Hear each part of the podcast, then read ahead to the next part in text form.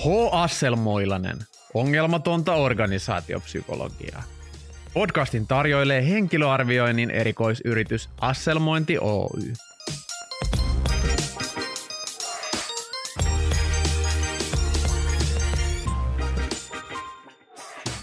Tänään me puhutaan työn tulevaisuudesta. Työn tulevaisuus on tulevaisuus ilman työtä. Työn häviäminen työelämästä on ilmiselvä trendi. Tällä hetkellä mielikuvitus riittää miettimään suunnilleen tekoälyä, robottia, työviikon lyhentämistä ja keikkatyötä. Ja jokainen noista trendeistä osoittaa tilanteeseen, jossa palkkatyötä ei enää ole – No itse mä en jää kaipaamaan korporaatiota yhtään sen enempää kuin korporaatio jäi kaipaamaan minua irtisanoutuessani. Mutta kiinnostavaa on, miltä näyttää arki ja miltä näyttää identiteetti, kun ei voi enää tuhlata tunteja toimistolla ja juhlissa kertoa olevansa tähtipiste tähti ammattinimike.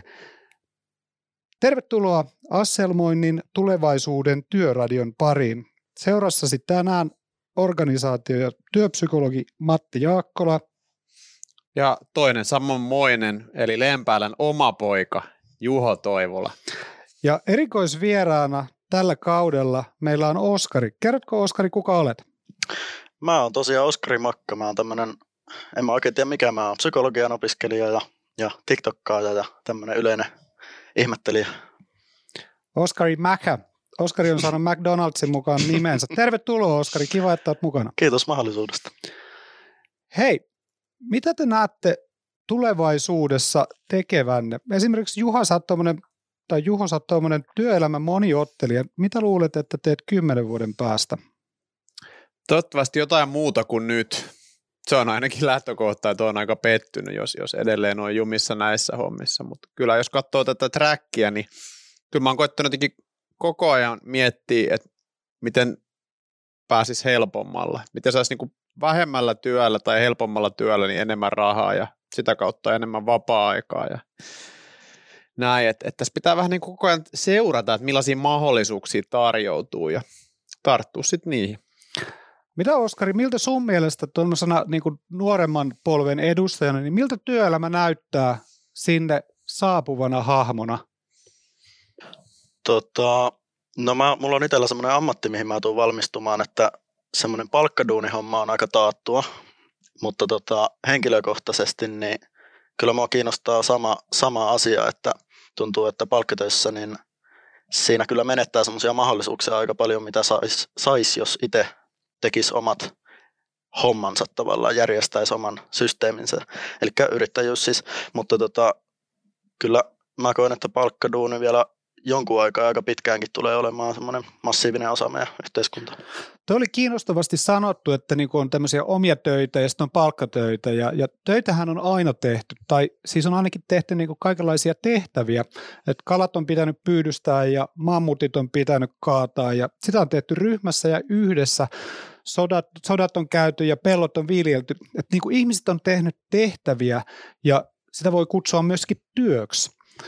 Uh, mutta töitä sillä tavalla, kun sinä tai minä ymmärretään, se on tehty paljon vähemmän aikaa. Että jotkut niin kuin ehkä roomalaiset sotilaat silloin ammatti- tai ajanlaskumme alussa oli ensimmäisiä niin kuin työläisiä, joille maksettiin suolassa ja siitä tulee sunkin palkan nimi salarium, joka tarkoittaa suolarahaa. Ja Englannissa vielä, jos me työhaastatteluun ja pääset ehkä eteenpäin, niin sitten joku voi kysyä, että is she worth her salt? Onko hän suolansa arvoinen?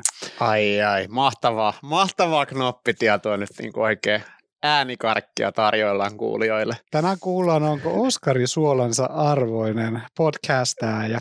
Oh on, hyvä. Oskari on. Oskarihan kuuluu siis tähän Psykologiliiton 30 under 30 listaukseen, jossa on tunnistettu 30 lupavinta nuorta psykologin alkuun se on tosiaan aika pitkä työ, koska kaikki psykologiaopiskelijat on niin tämmöisiä altruistisia ja epäitsekkäitä, että sieltä on vaikea löytää ylipäätään 30 kunnianhimoista hahmoa.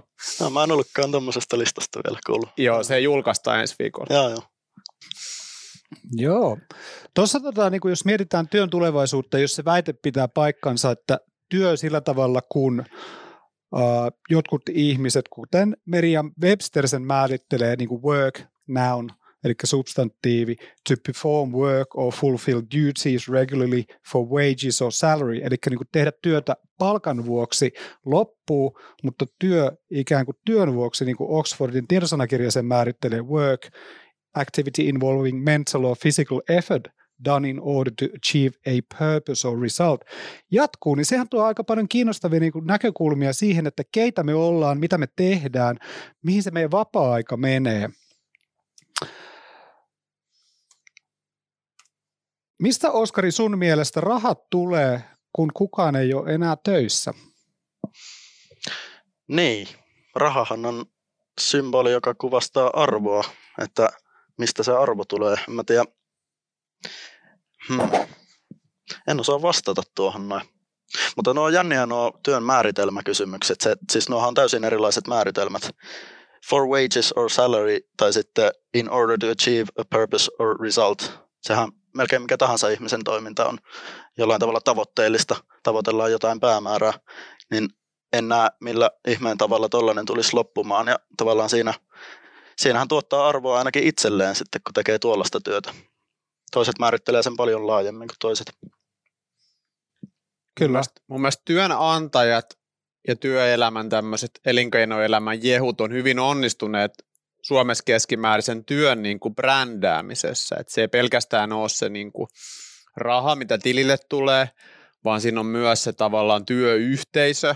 Siinä on se jotenkin niin merkitys ja tarkoitus ja arvostus, minkä sä saat, kun sä käyt siellä röi hommissa – et, et se on aika hienosti brändätty ja, ja se huomaa, että se on mennyt ihmisillä aika hyvin läpi, koska ihmiset aika sellainen kritiikittömästi toistelee tätä työnantajien brändäämään juttua, että joo joo, mutta työkaverit on tosi tärkeitä ja joo joo, mutta se antaa mulle tarkoituksen tunteen, että et, et siinä on aika hyvin onnistuttu luomaan semmoinen niin kokonaisuus ja, ja samaan aikaan niin kuin muunlaiset aikuiselämän arvoyhteisöt niin vähentää merkitystään, että et yhä harvempi esimerkiksi aktiivisesti kuuluu mihinkään kirkkoon tai uskonnollisiin yhteisöihin ja kaikenlainen urheiluseuratoimintakin on niin kuin laskusuhdanteessa, että et mennään niin kuin jenkkien suuntaan Suomessakin yhä enemmän, että ihmiset on lähinnä aktiivisesti mukana siinä työyhteisössä, että siitä on luotu semmoinen, niin kuin, se täyttää monenlaista tarvetta ja, ja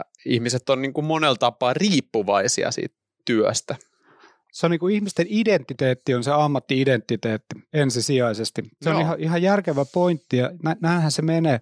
Ja sitten on myöskin semmoinen joukko täällä meidän yhteiskunnassa, joihin ehkä sinäkin kuulut, rakas kuulija, jotka on sitä mieltä, että työt ei vähene, vaan työt nimenomaan lisääntyy. Mutta te olette väärässä. Esimerkiksi Amerikassa viimeisen 35 vuoden aikana työt, siis työpaikat on vähentynyt. Ne työt, mitkä on teollisuudesta hävinnyt, niitä ei ole pystytty korvaamaan vaikka IT-hommilla tai tämmöisellä niin kuin asiantuntijatehtävillä tai edes pikaruokalan tehtävillä, vaan töiden määrä on vähentynyt, siis työpaikkojen määrä on vähentynyt, itse työn määrä on lisääntynyt ja se ehkä johtuu siitä, että kun me katsotaan vaikka tuollaisia yksityisen sektorin työnantajia, niin siellä on enemmän, enemmissä määrin tehty sellaisia tota, projektisopimuksia. Siellä on ihmiset tekee töitä olematta töissä. Mm. Eli he tekevät vähän sillä tavalla, mitä Oskari sinäkin sanoit, että niitä omia hommia voisi sitten tehdä kiinnostuneena. Miten tämä muuttaa meidän niin kuin, työelämän dynamiikkaa? Niin, tota, tuota, tuota. Joo, t- tulee mieleen USAssa, siellä on, siellä on valtava keskustelu justiinsa näistä, että mihin, onko työt vähenemässä vai lisääntymässä, ja siellä oli tämä kohu tästä um, Learn to Code-hommasta jossain kohtaa, sitä voitte käydä googlaamassa, jos kiinnostaa, se aika jännä, jännä tilanne, että toisaalta niin kun, um, työpaikkoja on, mutta sitten tämmöiset manuaaliset ja vähemmän koulutusta vaativat tehtävät uh, vähenee esimerkiksi automaation takia ja tekoälyn takia, ja tulevaisuudessa todennäköisesti tulee vielä lisää vähenemään, niin sitten, että pystyttäisikö me kouluttamaan vaan niitä samoja ihmisiä tekemään niitä tehtäviä, mitä jää, vai tuleeko siinä sitten esimerkiksi tämmöisiä, mitä se nyt sanottaisiin, biologisia ehkä rajoitteita mukaan, että vaatiiko ne tehtävät sitten sellaista suorituskykyä, jota ei edes ole niin kuin isolla osalla väestöstä, ja millä tavalla se tulee vaikuttaa sitten yhteiskunnan työelämään. Kyllä mä, mä oon ollut yhdessä tuommoisessa isossa yrityksessä, joku saattaa tietääkin, jos on lukenut tarkkaan mun LinkedIn-profiiliin, niin siellä meillä oli just tämän tyyppinen tilanne, että siellä oli niin kuin viisikymppisiä pitkään aika yksinkertaista, ehkä raskasta, mutta kuitenkin yksinkertaista työtä tehneitä ihmisiä, ja sitten oli niin kuin osaamistarvetta hyvin paljon vaativammissa asiantuntijatyyppisissä hommissa, niin siellä oli vähän tämmöistä haaveilua, että nämä nyt jotenkin niin kuin tällä vaihe vaiheelta ikään kuin level up nämä tyypit tämmöisiksi, että et kyllä ihmisissä on potentiaali. No aika vähän oli, että et kyllä niin kuin aika harvasta saatiin vaikka niin kuin firmatuki tosi paljon, tiedätkö, että työajalla koulutetaan ja, ja kaikki, niin aika monesti tuli jotain pitopalveluyrittäjiä tai taksikuskeja tai lähihoitajia. Et, et jotenkin se, että minkä tasosta työtä ihminen tekee, niin tämä on tosi ilkeä, mutta mä brändäydyn tämmöisenä nihilistisena kapitalistina, niin jotenkin niin kuin, että et minkä tyyppisiin töihin ihminen päätyy niin kuin kolmekymppiseksi mennessä, niin aika hyvin ennustaa sitä, että minkä tyyppisiä töitä se sitten niin kuin loppuelämänsä tulee tekemään. Ja se on muun kokemuksen mukaan aika harvinaista, että siellä niin kuin keskiässä, etenkään myöhäisemmässä keskiässä tapahtuisi merkittävää niin kuin upgradeausta suorittavasta työstä esimerkiksi tietotyöhön, mutta toivottavasti on väärässä. On tosi mielelläni väärässä tässä asiassa. Joo, Juho on tämmöinen tunnettu misantrooppi, mutta enemmän kuin niinku haluaisin selittää, että mitä varten niinku kaikilla meillä tulevaisuudessa on töitä, niin mä haluaisin mieluummin miettiä, että mitä varten kaikkien meidän pitäisi olla töitä, töissä. Niin kuin, eihän me tällä hetkelläkään olla töissä. Meillä on mm. yhteiskunnassa paljon sellaisia ihmisiä, jotka ovat töissä. Osa opiskelee, osa on kotona, osa on työttöminä, osa on eläkeläisenä. Ei ne ole missään töissä. Ja mm. mun mielestä niillä näyttää kaikilla tai ei kaikilla, mutta monilla näyttää menevän ihan hyvin ja ne tykkää siitä. Että mä olisin niin kuin enemmänkin kiinnostunut kaivelemaan vähän sitä, että minkälainen yhteiskunta me voitaisiin tehdä, jos palkkatyö ei sanelisi meidän niin kuin ajan käyttöä. Mm, kyllä. Onko siinä mitään merittiä? Mitä me voitaisiin tehdä, jos ei me oltaisi koko ajan töissä? No ainakin voitaisiin urheilla enemmän, sitten voitaisiin tehdä. Sitten mun mielestä tämmöinen ylipäätään kaikenlainen niin kuin muu toimeliaisuus, vapaaehtoistyö ja, ja niin kuin asioihin osallistuminen ilman rahallista korvausta, niin se on mun mielestä kiinnostavaa ja sitten kun sitä energiaa ja jaksamista vapautuisi sieltä työelämästä, niin sitä pystyisi hyödyntämään mahdollisesti ihan yhtä tärkeisiin, niin kuin yhteiskunnan toiminnan kannalta ihan yhtä tärkeisiin juttuihin, kun ei tarvitsisi miettiä sitä, että saako rahaa vai ei. Mattikin voisi vaikka psyykata nuoria urheilijoita ihan, ihan huvikseen. Mä teen sitä myöskin niin kuin vastoin mitään tuota, korvausta tälläkin hetkellä. Et mä oon ihan samaa mieltä, niin kuin vapaaehtoistyöstä saa paljon ja jos ei se tarvitse olla rahan sidottua, niin sitä voisi niin oman identiteetinkin siihen sitoa, että sen ei tarvitsisi olla, että minä olen johtava ylipsykologi Asselmointi Oyssä. Joka hieno titteli sekin. Mä haluaisin palata tuohon, mitä mietit siitä aikaisemmin, että, että tarvitaanko me töitä esimerkiksi ja kuinka paljon, niin tuohon menee aika syvään semmoiseen ihmisyyden kysymykseen, että kun jotkut ajattelee, että ihmiset on semmoisia taakkajuhtia tai beasts of burden, että se kuuluu niin kuin meidän luontoon tehdä, ottaa jonkunnäköinen haaste itselle ja sitten su- koittaa suoriutua siitä. Ja se menee takaisin noihin määritelmiin, mitä oli aikaisemmin, että en, mä näen, että työ on ihan pakollista jokaiselle, jos se määritellään pelkästään niin laajasti kuin mitä se, oliko se nyt Oxfordin sanakirjan määritelmässä.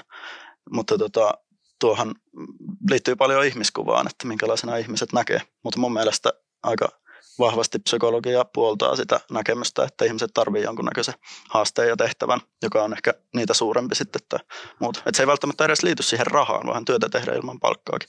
Kyllä. Ja se on se määritelmä, minkä sä saat Googlesta, kun sä kirjoitat Googleen, että mitä, mitä työ on.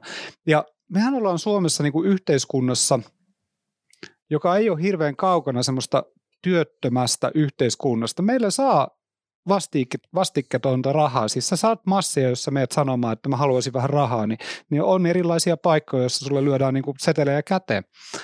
Toisin kuin esimerkiksi jossain muissa paikoissa. Ja mehän niin kuin lähestytään sellaista niin kuin universal basic income-mallia, jossa on ikään kuin perustulo turvattu. Ja meillä on kokeiluja perustulon kautta, mutta voiko tämä olla globaali perustulo, sitä mä en vielä tiedä, mutta tota, nähtäväksi jää. Ja väitän kyllä, että niin tulee tapahtumaan, koska meille ei, sen lisäksi, että me ei kaikki haluta tehdä töitä, niin kuin esimerkiksi Juho, joka haluaa olla siellä tota, golfkentällä tai, tai suunnistamassa, niin meille kaikille ei riitä töitä. Et siellä on vaan se porukka, kauniisti Oskari, puhuit niistä, joilla on semmoisia biologisia syitä, että miksei ne pärjää vaikka koodarina. Ja Juho, Juho tota, misantrooppina sanoi, että niillä ei vaan kapasiteetti riitä suorapuheisesti. Se on henkilöarvio. Kyllä, se arvioi kaikkien henkilöt samalla te- kertaa. Joo.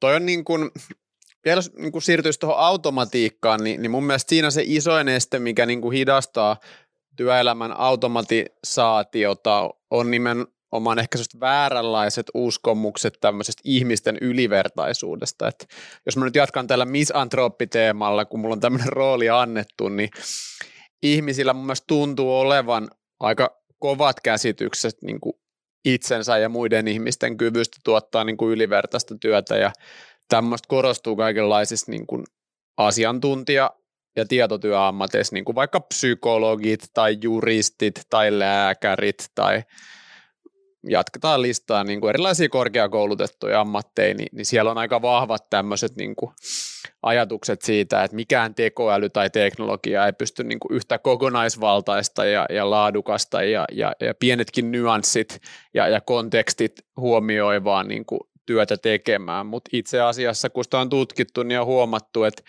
tietyllä tavalla sellainen teknologian tai tietokoneiden ikään kuin mekanistisempi tapa suhtautua asioihin, niin isossa aineistossa tuottaa paljon parempia päätöksiä ja ratkaisuja. Et kun ihminen sotkeutuu siihen prosessiin ja tuottaa sinne sekaan sitä niin sanottua asiantuntijaharkintaa, niin itse asiassa se niin kuin pitkässä juoksussa niin kuin huonontaa sitä tulosta. Et tämä on mun mielestä kiinnostavaa, että jotenkin, että mikä se vastarinta tulee olemaan sit ammattikuntien, että et miten vaikka psykologit suhtautuisi siihen, kun nyt joku IBM tai CGI toisi markkinoille joku psykorobot 2.0, niin melko varma on, että, että meidän viime tuotantokauden tota, sankari Jari Lipsanen ei laittaisi siitä, että ilolla tervehdimme tätä, että hienoa, että psykologien niin kuin, voimavarat vapautuu tässä nyt muihin, vaan todennäköisesti sieltä tulisi AY-liikkeeltä hyvin tiukkasanaisesti, että, että tämä ei missään tapauksessa korvaa psykologeja.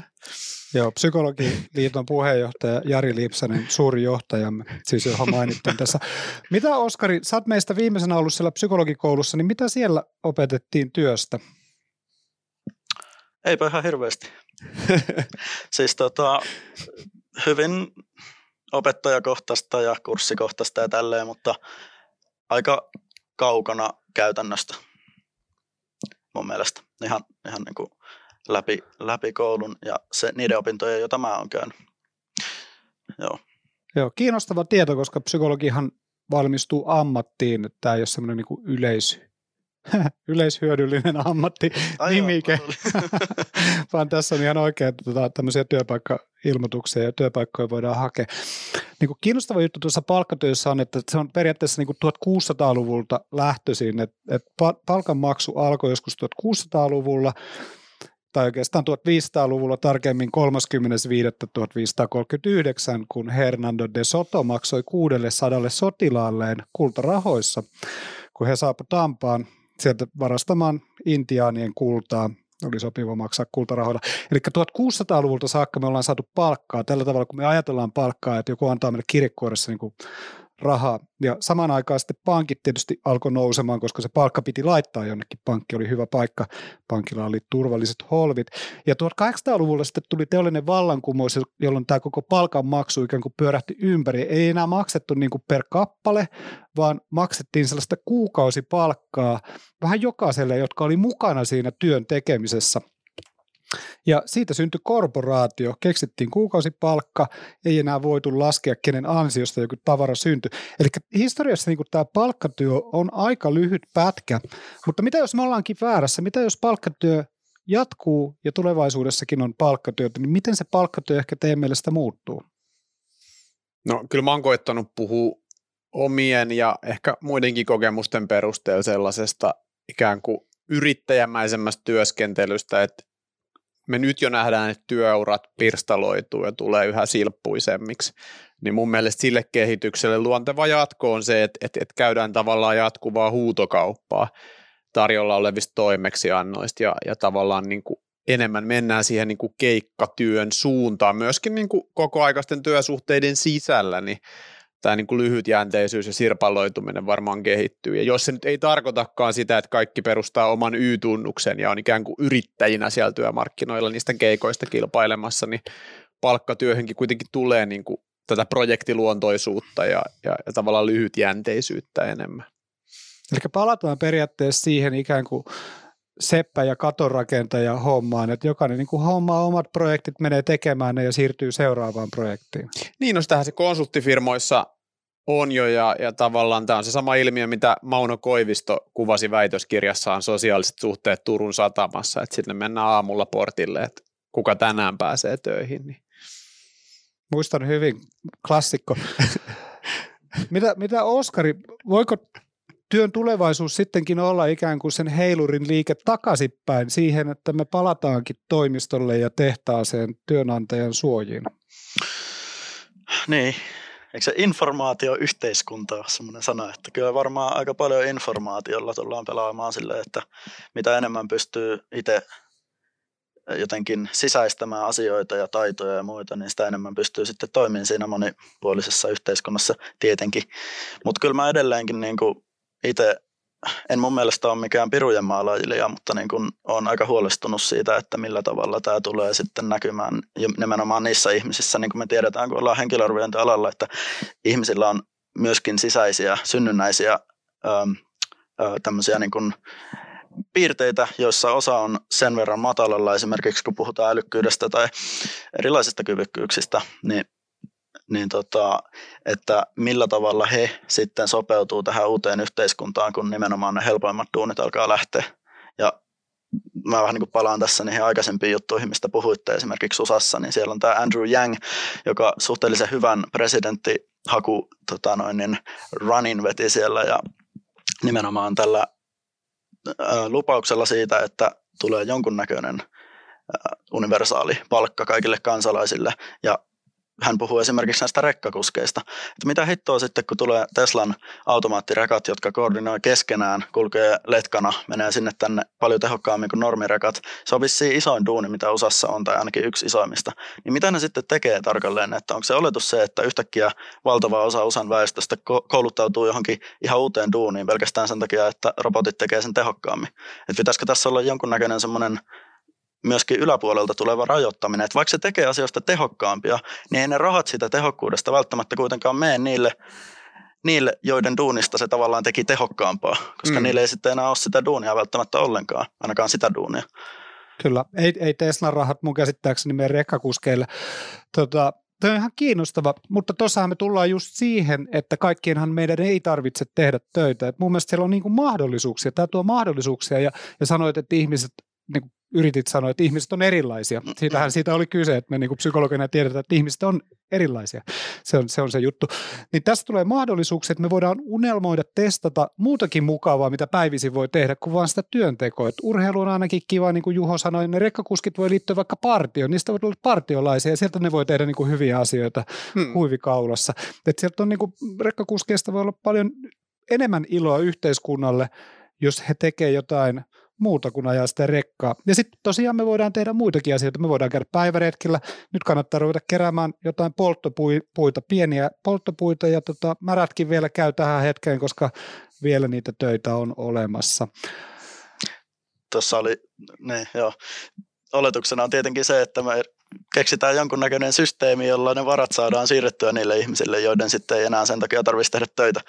Että se on aika massiivinen, massiivinen homma siinä, mutta, mutta jos se saisi toimimaan, Pirukus sellaisen vaan saisi toimimaan, niin kyllähän se kuulostaa aika hito hyvältä idealta. Joo, kyllä mä niin nihilistinä pakko heittää tuohon väliin, vaikka tämä pitikin olla sellainen kepeä viihdeohjelma, että, että kyllähän tämä meidän rahasysteemihän on vaan niin kuin proksy sille, että tässä on niin kuin jäätävä niin kuin sekä luonnonvarojen että niin kuin tiettyjen niin kuin ihmisryhmien riisto käynnissä koko ajan.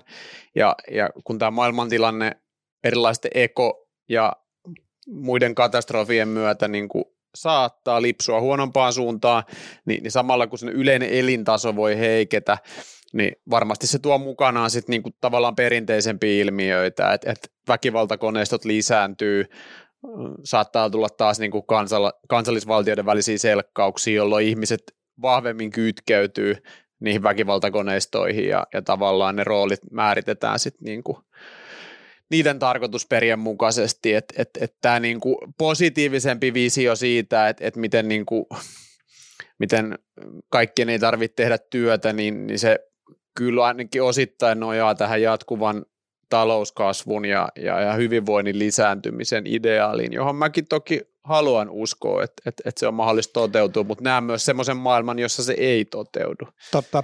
Ja sitten ehkä te- tehokkuudella voidaan myöskin saavuttaa jotain reiluutta, joka sitten voi myöskin tulla siihen, että meidän ei tarvi koko ajan olla kuluttamassa lisää ja riistämässä mm. lisää itseämme tai toisiamme.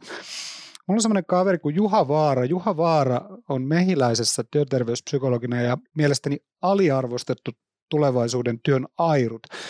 Kaikille suosittelen, että kuunnelkaa, kun Juha puhuu tulevaisuuden työstä. Ja kiitos Juha siitä työstä, mitä teet sekä työterveyspsykologina että ihmisenä. Nimestään huolimatta Juha ei ole yhtään vaarallinen henkilö. Sitä ei voida taata ja ei voi reklamoida ohjelmaa, jos Juha kuitenkin osoittautuu vaaralliseksi. Okei, halutaanko me vielä miettiä, että mitkä työt säilyy ja mitkä työt ei säily? Onko, Oskari, sulla on työelämä vielä edessä, me ollaan Juhan kanssa tämmöisiä varhaiskeski-ikäisiä, meillä on enää vähän edessä, niin mitkä työt sun mielestä säilyy? Hmm. Ihan täysin mahdotonta sanoa, niin kuin, jotenkin ei ole sellaista yleiskuvaa mulla, että mikä se on se, siis jotkuhan sanoo, että roboteille vaikka e- eka kuva tulee, että semmoinen, että ne tekee sitten niitä helppoja töitä, niin kuin vaikka tiskaa. Mutta sitten kun ollaan katsottu, että miten se tekoäly, niin kuin, miten sitä pitäisi lähteä lähestymään sitä tiskikasaa siinä ja sitä vettä ja pesuainetta ja harjaa ja mitä lie, niin se onkin itse asiassa niin kuin monimutkaisempaa varmaan kuin esimerkiksi henkilöarviointi. Koska henkilöarvioinnissa tehdään testit ja sitten lasketaan tulokset kykytesteistä ja inventaareista ja muista ja ehkä joku keissitehtävä arvio ja näin, ja sitten katsotaan, mitä ne tekee. niin se voi olla, että meiltä menee duunit ennen kuin menee tota, esimerkiksi tiskaajilta. Saa nähdä. Ihan varmasti menee. Oskari on tullut suoraan 80-luvulle, jolloin vielä tiskattiin käsin. Onko kuullut sellaisia robotteja, kun saan astianpesukoneeksi? niin no se on itse asiassa robotti, tuo on ihan totta. mutta, mutta tämmöisiä fyysisiä duuneja, mitkä tavallaan vaikuttaa helpoilta, niin ne onkin yllättävän monimutkaisia. Mä tiskaan vielä käsin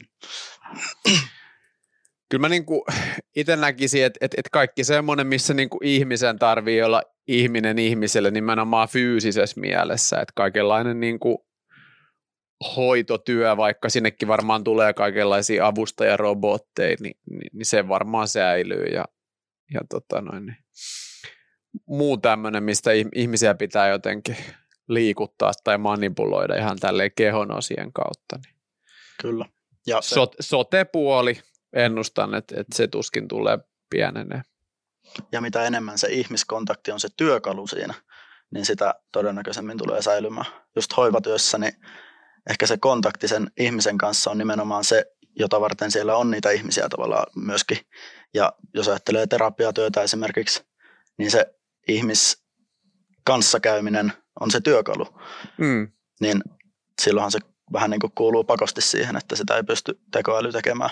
Mutta mitä, niin, en tiedä sitten, jos on tekoäly, jota ei pysty enää erottaa ihmisestä. Niin, niin mä jotenkin haluaisin kuvitella utopistina, että, että vaikka me nyt tällä hetkellä ei pystytä kuvittelemaan, että miten teknologia pystyisi korvaamaan vaikka opettajan työn tai psykologin työn, niin mä haluaisin kuitenkin uskoa siihen, että se on mahdollista, että, että, että tavallaan se työ on niin kuin automatisoitavissa tai teknologisoitavissa tavalla, mitä me ei ehkä nyt just pystytä kuvittelemaan, mutta kuitenkin niin kuin se psykologin, nyky, nykyisen kaltainen psykologin työ tai opettajan työ tulee ikään kuin hoidetuksi.